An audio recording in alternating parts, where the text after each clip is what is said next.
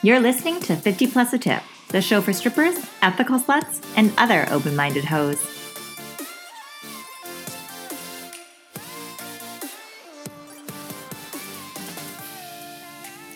Hey guys, welcome back. It's Danica and I'm with Riley, and you're listening to part two of our two part interview with Tamara. And this part, we're going to go over all of your listener questions, and you guys are going to love it. So here you go.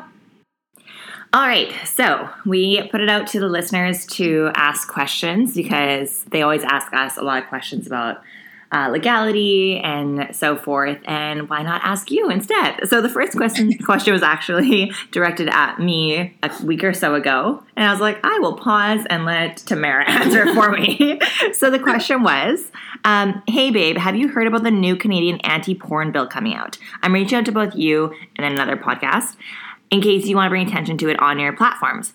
I'm part of a local group of sex workers, and so far, our brief has been rejected. They have a bunch of witnesses, and they are all abolitionist agencies. Vancouver Rape Relief is one of them. Um, so, do you know the bill she's referring to? Referring to, and can you explain Uh, it? yeah. Yeah, it's it's actually it's not um, it's not a law yet, uh, but what the government is doing right now is trying to review whether or not there are particular provisions that they ought to bring in to try to address what they perceive as issues of exploitation that are in existence in um, a lot of different kind of online environments. And so the question mark here will be just how expansive these provisions end up being, and whether there'll be another future challenge as a result of these. I mean, the reality is, and I think this kind of comes as a bit of a surprise for some people, is that advertising is already criminalized, right? So you already can't advertise somebody else's sexual services. You can advertise your own sexual services, but you also can't pay, say, for example, somebody to host your website on a server, uh, because then that person is materially benefiting from your sex work and not their own. Uh, so these are the ones that can and that are now being challenged and have been challenged in several cases successfully. Um, but this is now impacting folks who previously were working in what they thought were legal environments. So it is an overreach for sure. Um, that's one of the grounds on which they've been declared unconstitutional is that they are overbroad and reaching into areas that the criminal law actually has no responsibility over at present. But that's what they're trying to do.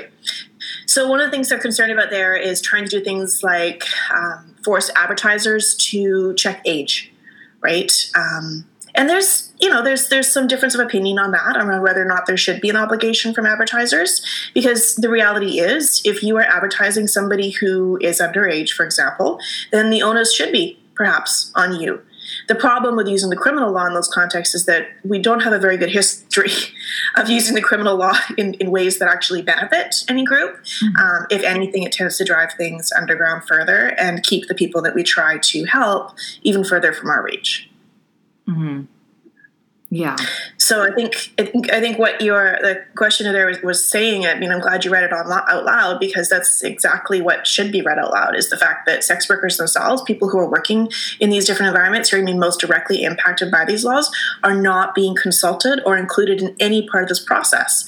That's really problematic. If you look at the list of people um, who are part of a lot of these justice committees, you will see. And I actually had an honor student do this last year, and she went back and she looked at the groups who were being a given space to speak, and then the groups who submit these really in depth briefs that have all the social science evidence. And then she looked at what actually gets used when the government creates its reports. And she found a crazy amount of religious groups who get relied upon to create the law, that the government relies on policing reports, its own government reports, and then abolitionist and religious groups. Those were your top three groups. The social science, minute, like 5% of the citations in the government reports, which is appalling. I mean, we should all be very concerned about this in my mind if our law is so incredibly overtly driven by an ideological perspective and completely outside of the realm of social science evidence. Definitely. Yeah, the uh, the state and the church definitely need to be kept separate. And then One would think, but uh, it was really quite surprising how much of an influence these religious groups are having on criminal law in particular and, and in this subject area. So crazy. So I've spoken about this, I think, a couple of um, I mean, it must have been a while ago when we were talking to um, the porn stars that we had on. But going to SFU, as I mentioned before, and you teaching at SFU, have you come across the Porn Hurts group? Oh yeah, I've uh, you know I've, I've been there for long enough that I've seen so many of the, the, different posters and the magnets and the things that get posted on the back of washroom stalls, um, the various different kind of movements that come up periodically. Um, and yeah, and I've, I've met people uh, who definitely hold that perspective. Um, I've, I've met sometimes uh, a grad student or another instructor from another department um, who, who feel that there is. Um, damaging effect relating to porn. Uh, the reality is, there's no social science evidence again to back that up um, all of the research that has been done. It's difficult to do, right? Because anything that you're doing in terms of causative research is hard for humans. What does cause you to make your decision to do something, right? it's usually a variety of factors, and it's going to look so different in different contexts and in different environments. So it's hard to pin that down to one thing. But the studies that have happened in this area usually prove that it's inconclusive, that we can't make that conclusion that porn actually has negative impacts on society. And then some of the research has been so shoddy. It's amazing. I mean, you see things like, um, people like some men for the most part who have been convicted of criminal offenses and they'll ask these individuals how much porn did you watch and then from that they'll say aha see porn makes people commit criminal offenses. No, actually, that's totally, you can't draw that conclusion from those data. They, are not logical. It's not the logical step. Um, that's, that's not at all what we can say. But that's what's being used to drive those kinds of messages. So they are alive and well. Um, and this kind of legislation that we're seeing uh, being proposed right now is precisely based on that idea. Yeah, I um I remember sitting down because I saw the Porn Hurts group and being a sex worker, I was like, mm, we'll see about this. and it was exactly that. They were kind of spitting statistics at me, saying that um, uh, if you watch porn and you start to get into things like BDSM, then you just look for more and more aggressive things, which re- like which lead to you being a more aggressive or violent person towards women. You can't tell if um, if women have actually given consent. And I was like, okay, first of mm-hmm. all, have you looked at paid porn sites or proper porn sites yeah. that aren't Pornhub? And second of all, have you spoken to any sex worker about this? No, and those are very good questions that should be asked over and over again. Um, and that's what we have to do is hold people accountable, right, when they're making these kinds of statements. Um, but I was going to say there, in terms of, of speaking with people who work in the industry, I have spoken with several people who work in adult film, and they will tell you that there are all sorts of consent related uh, documents that get signed. Uh, it depends on, on, obviously, there's a range, and there are some people who are exploited. I talked to one woman um, who did who worked in the industry actually off and on for 10 years, and she said one of her first experiences was was absolutely awful. Absolutely awful. She did not consent to doing what they ultimately filmed, and she actually went afterwards and, and sued them, mm-hmm. and successfully. Um, but everything else she experienced was actually completely on her terms and what she was willing to have filmed and what she was not willing to have filmed. Um, so, so yes, those experiences of violence and horror absolutely happen. Um, but that doesn't does that mean that they are symptomatic of the entire agency, or, or, or does that mean that they are one-off kind of circumstances where you do have some people who are unethical and you have people who are nasty, right? I mean, think about any one of our environments think about marriage for example right for me marriage has been a wonderfully positive thing i've been married now for for too long um, a really really long time and uh, and it, it, certainly has not been experienced with violence but i know that the statistics tell me that for so many women across canada marriage is violence yeah. Now, should we then say to all women, well, you shouldn't engage in the marital arrangements because there some people are negatively harmed from that?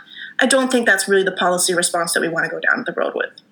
Um, so, so that's very, very important. And I think that it completely, again, uh, misrepresents the variety of adult film that exists out there. And I think that there are a lot of people who are making film uh, in in ways that we would consider ethical. Um, I remember speaking with another woman um, who owned, a, owned, owned, her own company, and she filmed the consent process beforehand, and then she filmed the scene with the individuals, and then she filmed a debrief afterwards on, on every time that, that, that they would do the scenes. And for the people who were involved in this, it was about exploration and demonstration of non-mainstream porn, and you know all these forms of sexuality and gender and, and ways of touch, and, and, just it was more educational and expressive. Um, that's on the other end right? So, but there's this huge range of experiences out there. So to reduce it to any one single narrative is extremely harmful. Yeah. No, we completely we completely agree. Just I had my words with them. I imagine, yeah, yeah, they're hard though, and and I think one of the things that that we're seeing, and one of the things that's it's interesting, I'm, I'm hearing because I hear from so many students every term, um, and my students this term are like, well, what can we do? They're they're constantly wondering, what can we do as individuals to be better allies and to make sure that some of these harmful practices stop. And one of the other students suggested that what they need to do is make sure that on all the student groups that they're involved with, there's a sex worker positive statement. Because that pushes sex worker positivity out into the activism realm. Um, it makes it an issue. It makes it that you cannot simply be silent. Uh, if somebody is going to make statements like that, then there's something to say, actually, you know what, we are an inclusive space here, and that includes sex workers because students are sex workers. There are lots of students who are sex workers, and so to to make their their learning environment an unsafe space is is dangerous for them as well. Yeah, it's just us and trust fund babies who can afford university, so we're, we're everywhere. so the next listener question here, and there's kind of two here, so they and they kind of touch on the same thing. So the first one is any guidance on accounting slash claiming income and then another question was Will the government know I'm a stripper? I file as unemployment and I dance in a club. Ah, Okay, so best thing to do is to get an accountant um, and, and, have those questions answered specifically for your individual circumstances because some of this stuff is really hard to talk about on a really broad basis, which is all I'm doing right now. Right. Um, and I know that there are some accountants that are sex worker friendly mm-hmm. um, and that are really aware of all the different things that you can write off, for example, uh, the ways that you should structure your businesses, the ways you should incorporate, the ways that you should protect yourself in a lot of ways too, from whether it be um, landlords who might find out about some stuff that perhaps you're doing in spaces that they don't know about presently, um, or about advertising things or, or, whatever else it might be. So the uh, number one thing to do is get an accountant. Um, it, because claim taxes.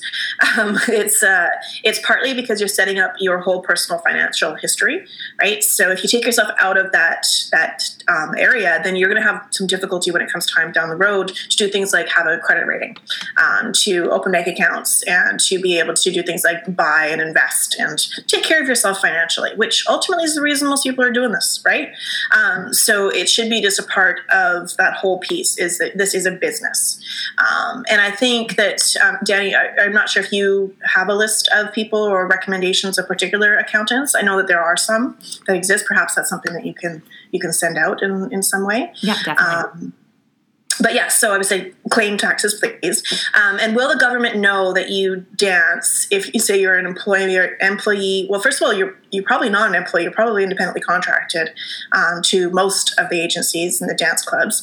Um, but they have they have a variety of staff right? So there are all sorts of jobs in dance environments and in many other environments. So you don't have to necessarily disclose the specific type of work that you do. But also, the government doesn't care; they just want your money, right? I mean, really, that's that's what it's all about: is giving that cut. Um, so it's uh, they're they're not super invested in doing anything about you disclosing that. But if you are concerned about having your name publicly associated with anything, uh, then you need to think about ways to protect yourself there. And I think this year really showed us um, that we should be paying taxes because if you haven't been filing taxes or unless you had a secondary job or something that you were, you weren't eligible for any government help during the pandemic. And it's yeah, when you yeah, and an independent contractor as well, it's it's really difficult to get that support when you're not filing taxes.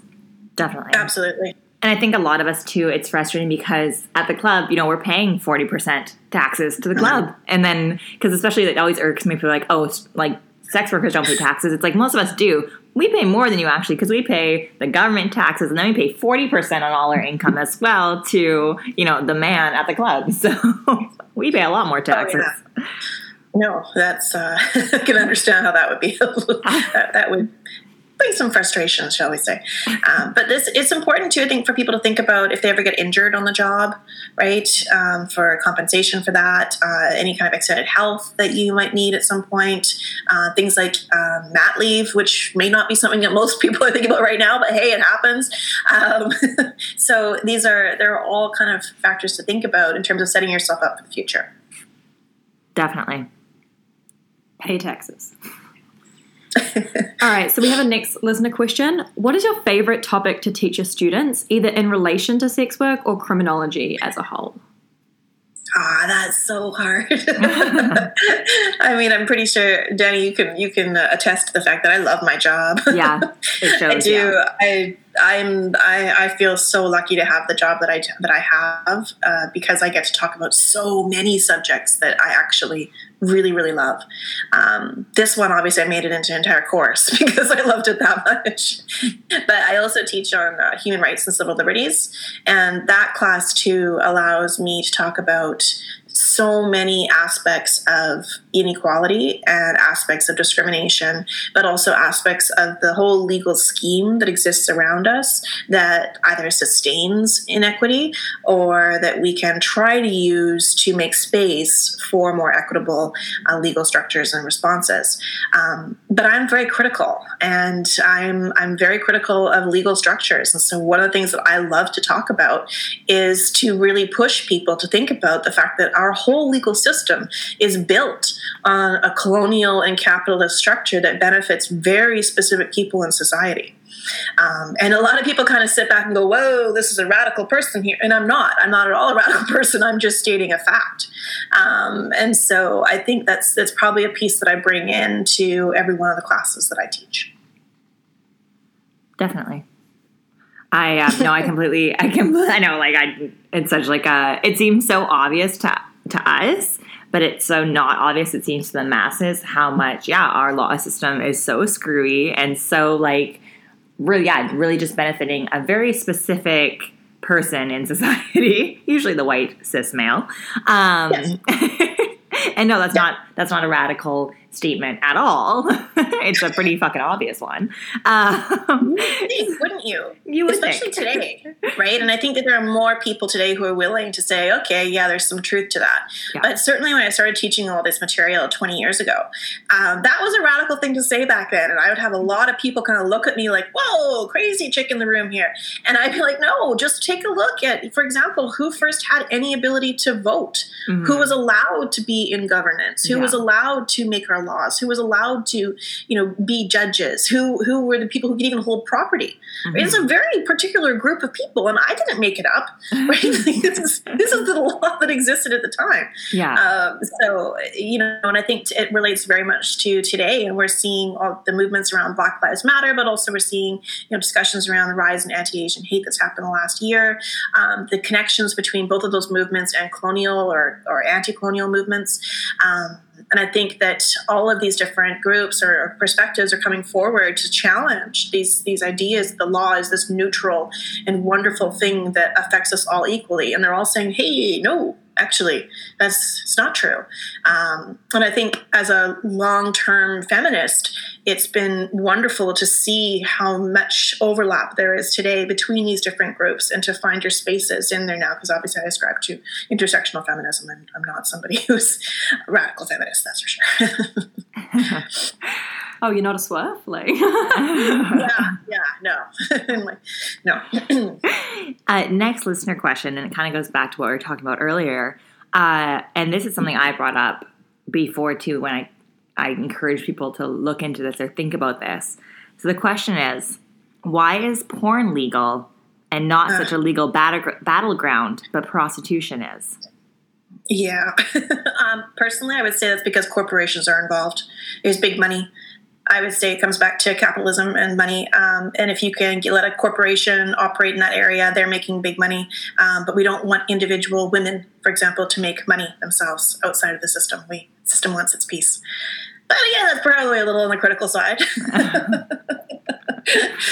I do, though. I think that there's um, a long-standing piece relating to that. That it was corporations who considered they, they would present themselves as offering it as a work, um, as offering safer environments than if you were you were working like, kind of off on your own. And we see this in the terms of like escort agencies and various things too, right? Uh, where they say, "Hey, look, we're providing safety and security for our staff." And independent workers would turn around and say, "Actually." I'm safer when I get to control every aspect of my work than I am when I'm working for an agency. So there's there's debate about those issues of safety, but I really do think that it comes down to allowing businesses to have their space in this realm, and because it makes so much money. Mm-hmm. That's what that's what I said too. Like I have never done a, really a study on it or anything, but my um, you know personal opinion by like you know not exactly a dumb person. I would say it's probably because it's a multi-billion dollar corporation that the government really benefits from taxes, and they don't know how much you know. Uh, Susie is making in her apartment when she's fucking men without a camera. So I think there's a big aspect of that to it for sure. Do you believe that there's an appetite for lawmakers to decriminalize sex work in our lifetime? Which I think is actually a really good listener question yeah. that came in. Um, no, it was mine. I made it up. You don't get to take credit no, for that. do I believe there is an appetite for decrim? I do believe there's an appetite for decrim. I'm not sure if it extends to the lawmakers themselves. So part of that is I, you know, I'm gonna if I can pull out my crystal ball and imagine who lawmakers might be in 20 years, I hope to see a much more diverse group of lawmakers than we currently have. Um, that's one of the things I teach about in my classes too. Is like take a look at who are the representatives. You know, there are very clear patterns of gender. There are very clear patterns of sexuality. There are very clear patterns of race and ethnicity. There are clear patterns of ableism. Right. There are clear patterns of people who ascribe to a religion. Um, and, and these are the people who are representing Canadian voices. So my hope is that in the future we see more diversity and we're starting to there's there are cracks starting to happen in those patterns um, if we see more diversity i think it's naturally going to uh, that there are going to be more perspectives on and less entrenched polarization on some of these issues. I think the next generation of folks give me nothing but inspiration. Uh, it's one of the reasons I do what I do is because I find students to be the, the, they're the ones who, who, keep me going. They motivate me. Um, because if I was just looking at the people in power, I would, it's like banging your head against a wall over and over and over again. Um, but if I look the other way at the people who are coming up and who will eventually be in power, um, I see I see much more hope. Uh, so I think the other thing we're seeing right now is a reckoning. Right, we are changing in terms of our willingness to criticize major institutions, for example, policing right? Um, there have actually been ideas around prison abolition, uh, police defunding for 20 years, really, we, and, and, longer than that. These things have been a part of fringe criminology. Um, but today, they're being forced into all mainstream conversations, and they're being a part of police board meetings, and they're in like the, the mainstream news today, and uh, politicians are being forced to actually answer, you know, should we consider reallocating some police services in terms of issues around mental health or addiction? You know, so I I think that we are at a wonderful place today where people are feeling a little bit less certain about the use of state mechanisms to address these, these social issues. Um, and so I'm going to try to be hopeful on that because I've also seen, I've been a part of this for 20 years, mm-hmm. you know, and I've seen so many people die and be harmed. And I've seen politicians hear that and then choose not to do anything about it. Mm-hmm. Yeah. So I have those experiences behind me where I've seen the and I, and I feel the frustration, um, but then I'm going to I'm going to choose to be hopeful. Mm-hmm. Yeah. Next listener question is Can she possibly speak on the bullshit ruling judges keep where violent sex offenders are allowed to see sex workers? It shows me that people don't know the real reason why and how of rape, and also sex workers aren't punching bags for offenders. Uh, yes. Um, I would say that that listener it's probably said everything that, that I could say um, about that issue. It, it was appalling, uh, just an appalling uh, judgment in, in, so many ways of the review board there. Um, sex workers are, though, very often spoken of this way, and that's that's part of the hatred that exists today um, when you see these intersections, particularly of, of women, um, violence and, and sexuality. Um, I know there are some people who will actually argue that listen, it's a service we're providing. We want to be able to provide these services to folks, and the assumption is they're not going to be violent. Um, but at the same time, when you've got somebody with that kind of a history, there's there's just no reason that that that decision should have been made in that way. Um, and it's a lack of concern for sex worker safety. It's a total lack of concern. Um, For those but it's also it's fundamentally it's an acceptance of this idea that sex work is violence right? If you already think of sex work as violence then one more experience of violence is not even worth talking about. That's what it's meant to be um, which is incredibly harmful and wrong and totally wrong 100% wrong. Um, so i think it really speaks to just how entrenched those ideas are. For those listeners who aren't familiar, can you uh, do a brief explanation of what um, the ruling is of judges? Where, like, It's not actually a, it's not actually a judicial ruling. It's a review board um, allowing access for a visit, um, and so there are question marks. It's actually an individual discretion issue in terms of the people who are allowing um, inmates things like day passes, um, and then within a day pass, they have to say where they're going to go. And so there's an individual who's looking at this file and kind of signing off on it. So this wasn't necessarily an institutional or judicial pronouncement of some sort. It was actually an individual who made very poor discretionary uh, decision to allow this individual who had a day pass to go and use it for this particular purpose. Um, it speaks to a lack of communication between the probation officers and the people who are are supervising uh, folks who are on day passes. Um, but it's also, you know, it's it's a bit. I want to be careful here because day passes themselves are often really heavily critiqued by some members of the public who just want people to stay in prison and never come out. And I think we have to think about day passes as a way to reintegrate people into society. And there are, I know, so many people with with horror experiences and emotions, and it's hard to see. Um, the government work to try to bring people back into society when you've lost somebody from society. Um, but reintegration is a step towards ultimately all of our safety, and it's a step towards a peaceful society. And so things like these day passes are actually a good policy. It's just the way that the day pass was um, implemented and the way that this discretionary decision was made that's obviously very problematic and clearly based on somebody who wasn't thinking about sex worker safety. Yeah, I'm not sure if you heard back in January or February 2020. Um, I am going to get Dana going to say her name because it's French and I cannot. oh, um, Marylène Levesque. Okay, the 22 year old um, escort who was killed by an inmate on uh, day parole in uh, in Quebec, and yeah, it just kind of goes to show that, as you were saying, like obviously someone didn't think about this woman's safety.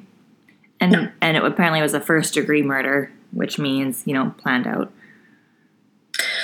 Yeah, and that and that means that there would have been some evidence of that planning that was missed, right? And so that's the piece I said about a breakdown of communication between, like, for example, corrections and people who are supposed to be guarding and people who are supposed to be, you know, assessing the individual and whether or not they ought to be given the day pass uh, freedom, and then the individual who's making that decision, because the person making that decision didn't have all the information.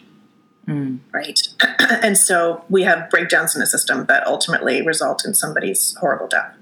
Yeah, I also I haven't read the article, but I also wonder um, if she was aware of who she was meeting. You know, if she just thought it was a random, you know, client Yeah. just bored on a Sunday, or if she knew, hey, I'm on a day pass from, uh, you know, But that speaks also to, again, the criminalization of the sex industry, where you can't actually engage in so many of the screening practices mm-hmm. that sex workers argue are so pivotal to their safety, mm-hmm. right? Because if you can't ask clients a lot of information because you're fearful of getting criminalized for the public communication provision, or you don't, you know, the clients themselves are actually criminalized, then you're not going to be able to find out very much about the individuals and make an informed decision about whether or not this is a safe a call for you to make. Mm-hmm. So criminalization of the industry is also at play here.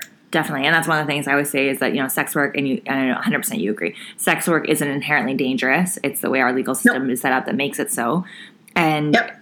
the irony that people even have the gall to say, you know, I can't believe you did it. It's so dangerous. It's like, well, it's dangerous because you don't let us screen clients properly, so we we can't protect ourselves. So of course, anything's dangerous if you can't protect yourself. You know, you give someone a car with no brakes and a seatbelt, and they go, I can't believe you drive. It's so dangerous. It's like, well, give me my car, my, my you know, my seatbelt and my brakes. And uh, um, Yeah. Yeah, so it's very frustrating for a lot of a lot of sex workers, all sex workers.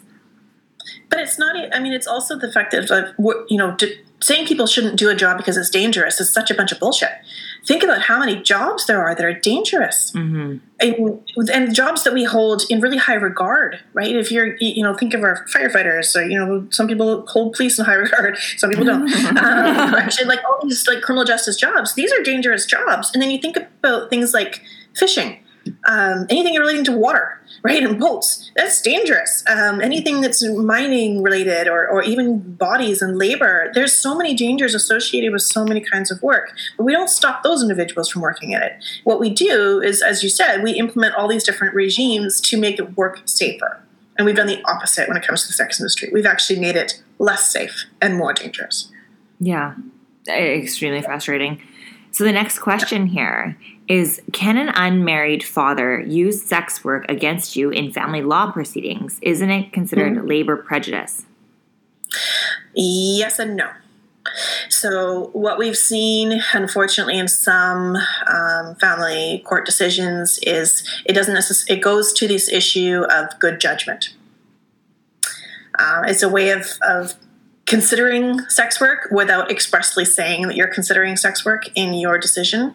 Um, it's tricky and sneaky, but it has been used in family court cases in the past in Canada and BC in particular, because uh, that's what I know the most about, um, to uh, question a, always women, the, the, cases I'm aware of are all women, um, her decision to work in the industry demonstrating a problem with her judgment and therefore relating to parenting uh, judgment. It is a total and complete bunch of crap. Um, it is it is unbelievable to me that that is what can be considered a poor judgment call uh, when we think about some of the other things that do not make it into a court decision. And I think it's just one more example of the paternalism of that whole system. Yeah. And that's just so frustrating for, her. like, as we said in the part one of this interview, um, how sex work can allow women to be even better mothers because of the time and the compassion you learn and, and all of that. Um, and then to have it completely turn on he- turned around and saying, you know, look at the poor judgments you make. You work in such a dangerous yeah. industry that we've made dangerous. Yeah. Uh, we've made dangerous, exactly. Yeah. Uh, next question here. I'm finishing my bachelor's and would love to continue in academia, but I'm worried that having been a known stage performer will hurt my chances. Is this a legitimate concern? So there's two i think there's there's several different things to, to note here first off sometimes it's a benefit right? So sometimes and i've seen i've seen several people go through academia who worked in the industry before um, or during their time. And i've seen people have very different responses. Sometimes people choose to hold that information um, confidential to like and not not express expressly state that they worked in the industry. Um, and that's because they're concerned about things like being judged and things like being treated differently because of that. Um, and and that's that's entirely a personal choice that people will make on their own the reality is that, yeah, people are discriminatory and prejudiced, and people can be nasty. Um, however, I've also seen sex work experience be considered a benefit right? So if you're going into some of these departments, having worked in the industry in some capacity can actually give you more credibility in terms of your research, right? So if you were doing research on exotic dance and you had experience as a stage dancer, then that would actually be considered to be a bonus. Um, also, in the context of trying to have more participant and community based research, so it's not always outsiders doing research on subjects, it's people within the industries um, who are doing the research. So it can be it can be a really great thing. It will depend there partly on where you're applying. Um, how many allies do you have in that department? So take a look closely at the school you want to go to, um, but also the kinds of student groups that are at that school. And then take a look at the department and your faculty. If there are faculty members who do research um, that show that there's an openness or a to uh, sex workers, or if there's faculty that are doing like the opposite kind of, you know, if Janine Benedet is on your faculty um, yeah, at UBC Law, for example, uh, you might feel a little bit more concerned about your sex worker status because she obviously represented um, Rape Relief and several other abolitionist organizations in the Bedford case. So she's she's well known as somebody who holds that particular perspective. But these schools are all very big, so you can find your space even if there are some people on either end of the spectrum. Um, so it's really it's a personal decision more than anything else, and sometimes it's a resistance piece, right? Being able to hold that as your own narrative, your own story, use it for your purposes, and don't necessarily give that over to, for example, a university um, to use as, oh, look at how wonderfully open and you know how engaged we are with the community. Look at the people who come and work and learn from us. You can hold on to that and keep that for your uses too. Mm-hmm. So what I'm hearing is SFU won't exactly welcome me because of their anti-porn, but you'll have my back. that anti-porn group is a tiny little group. They're not. They're, they're not, they don't have faculty support either. So perfect. There you go. they don't have my support either, and they don't have Derek Pierce's no. support. Yeah, none of our support. support. uh, no, I think it's a very fair question, and it's something I have struggled with for many years. And you have had many discussions about that as well. Being a very open, out there sex worker and someone who really does love academia and really much wants to go forward with it. Um, you've you've kind of discussed that with me a lot, saying you know weigh the pros and cons because there are ways it can really benefit you, like you just said, and there's ways that it could really become a hurdle for you. Um, which yeah. is so shitty that it even remotely could be a hurdle because even being successful in the sex industry, that alone should be a testament to that you are resilient and all these yeah. pros. But I yeah, went, I went through the same thing with uh, discussing if I should put my sex work on my resume. Uh, I was applying to co-op jobs, and I feel like most of the beneficial skills that would make me a good employee, I got through sex work, and I I now can't put that on. So now I'm just a server, like anyone else, you know. Mm-hmm, mm-hmm.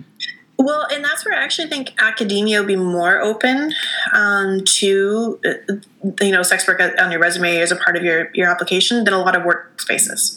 Um, I think there'd be more discrimination in some workspaces, and it's. Uh, I know this is an issue um, for for law students too.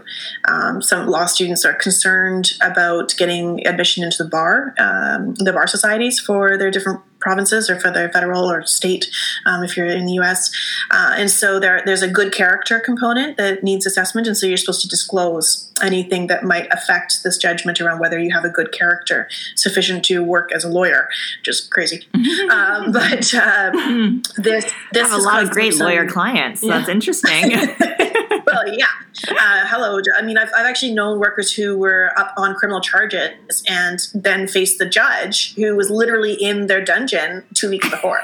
we and meet again. I see a slight conflict of interest here. Um, anyway. but uh, so so in those contexts, it's this this good character judgment that can actually really heavily impact some group um, depending on how societies are addressing the good character component. And it's not just sex workers. Um, people will say too that, okay, so what if you were involved in maybe, for example, uh, stuff around Black Lives Matter? Uh, maybe you engaged in um, actual acts of resistance for environmental uh, protections, right? So maybe you were a protester and you got arrested. Um, you have to disclose that then. So it's going to be negatively impacting certain groups in society way more than those cis white uh, privileged individuals who are probably not the ones getting arrested um, at these various different protests and stuff. So there's there's been um, quite a movement now to really rethink that good character component because it does seem to be one more form of discrimination and a barrier for groups who are not privileged in society. Mm-hmm. I even saw it when I was when I was a paralegal. Um, when I first did when I first got hired at one um, one law firm. Um, I was like, not to like, you know, toot my own horn, but I was definitely one of the harder workers in there. You know, most of the women were in their 40s and gossiping away most of their eight hour lunch, their eight hour, uh, eight hour shift.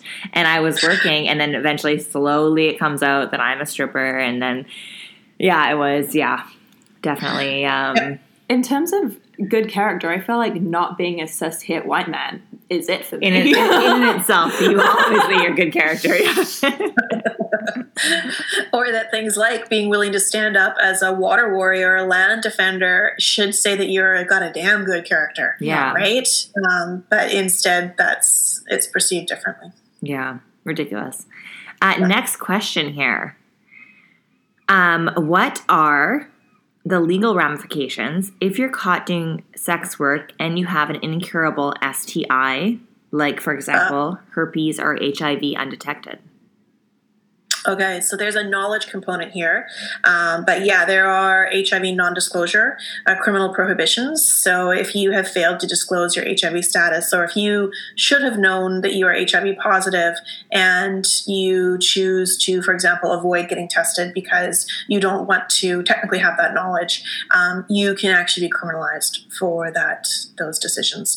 Uh, they're very problematic. It's extremely problematic because, again, all it does is push those individuals who desperately need um, medical care, it pushes them away from getting positive, getting their tests. And so we're actually killing people um, through this way. And it doesn't recognize science today, which says that, you know, in terms of transmission of some of these, like HIV in particular, there are lots of ways to reduce your viral load and to be using condoms um, and, and do various other things in order to stay safe, even if you are HIV positive. But it is a component of consent right? So you have to think about it from both parties perspectives. And what would you like to know if you were going to be having sex or having any kind of uh, contact with somebody? Um, and, and, is this something that you feel that you ought to disclose to others? Herpes is a different one because it's not life threatening um, so we don't have the same criminal prohibitions associated with that.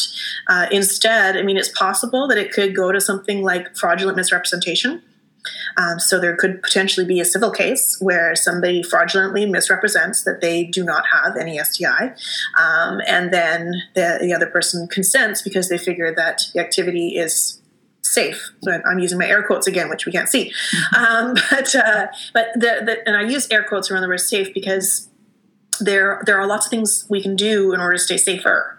Um, and whether or not safe is even a possible guarantee is is a bit of a question mark.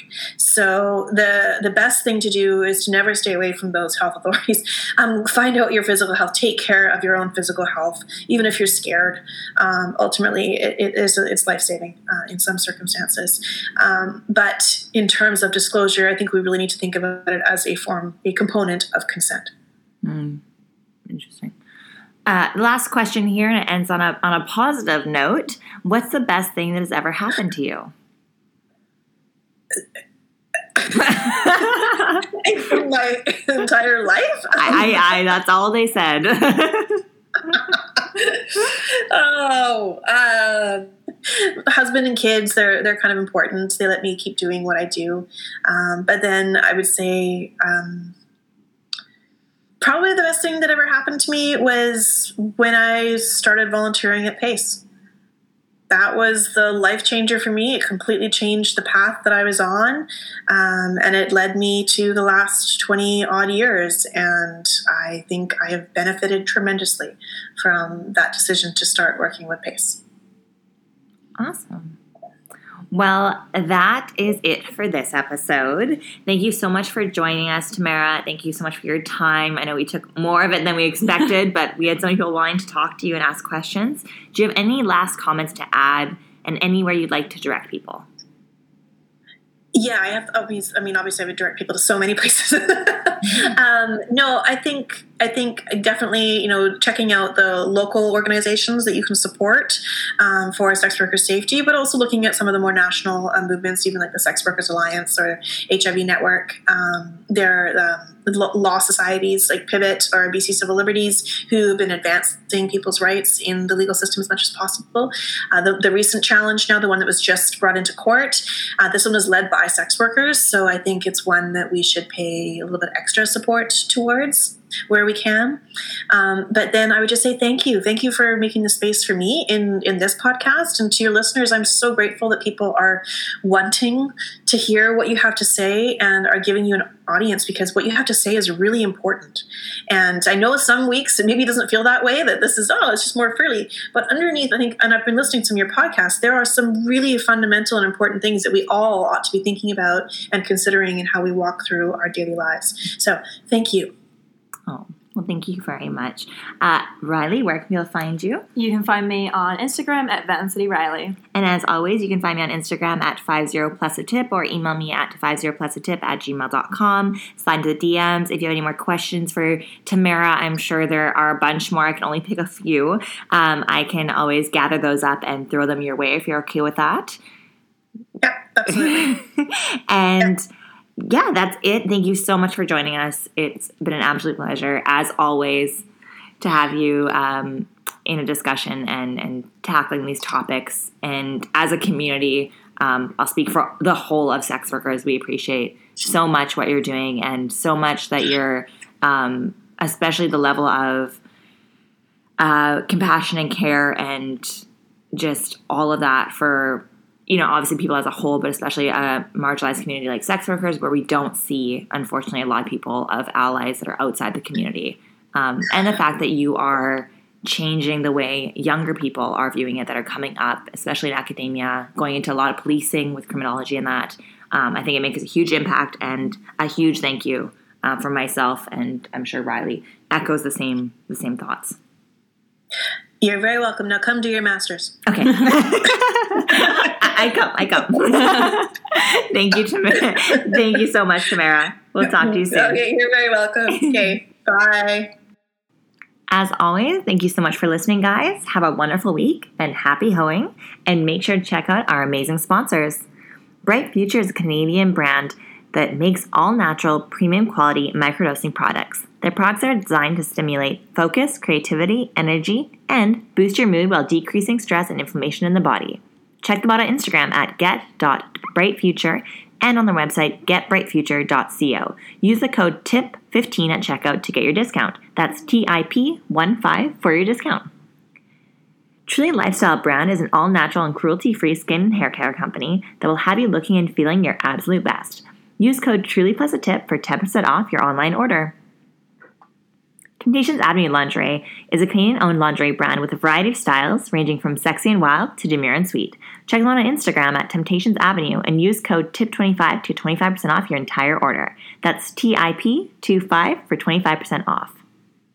Loveify is a Canadian brand that is focused on self love and pleasure. They're all about empowering women and encouraging them to express their sexuality openly in a judgment free environment.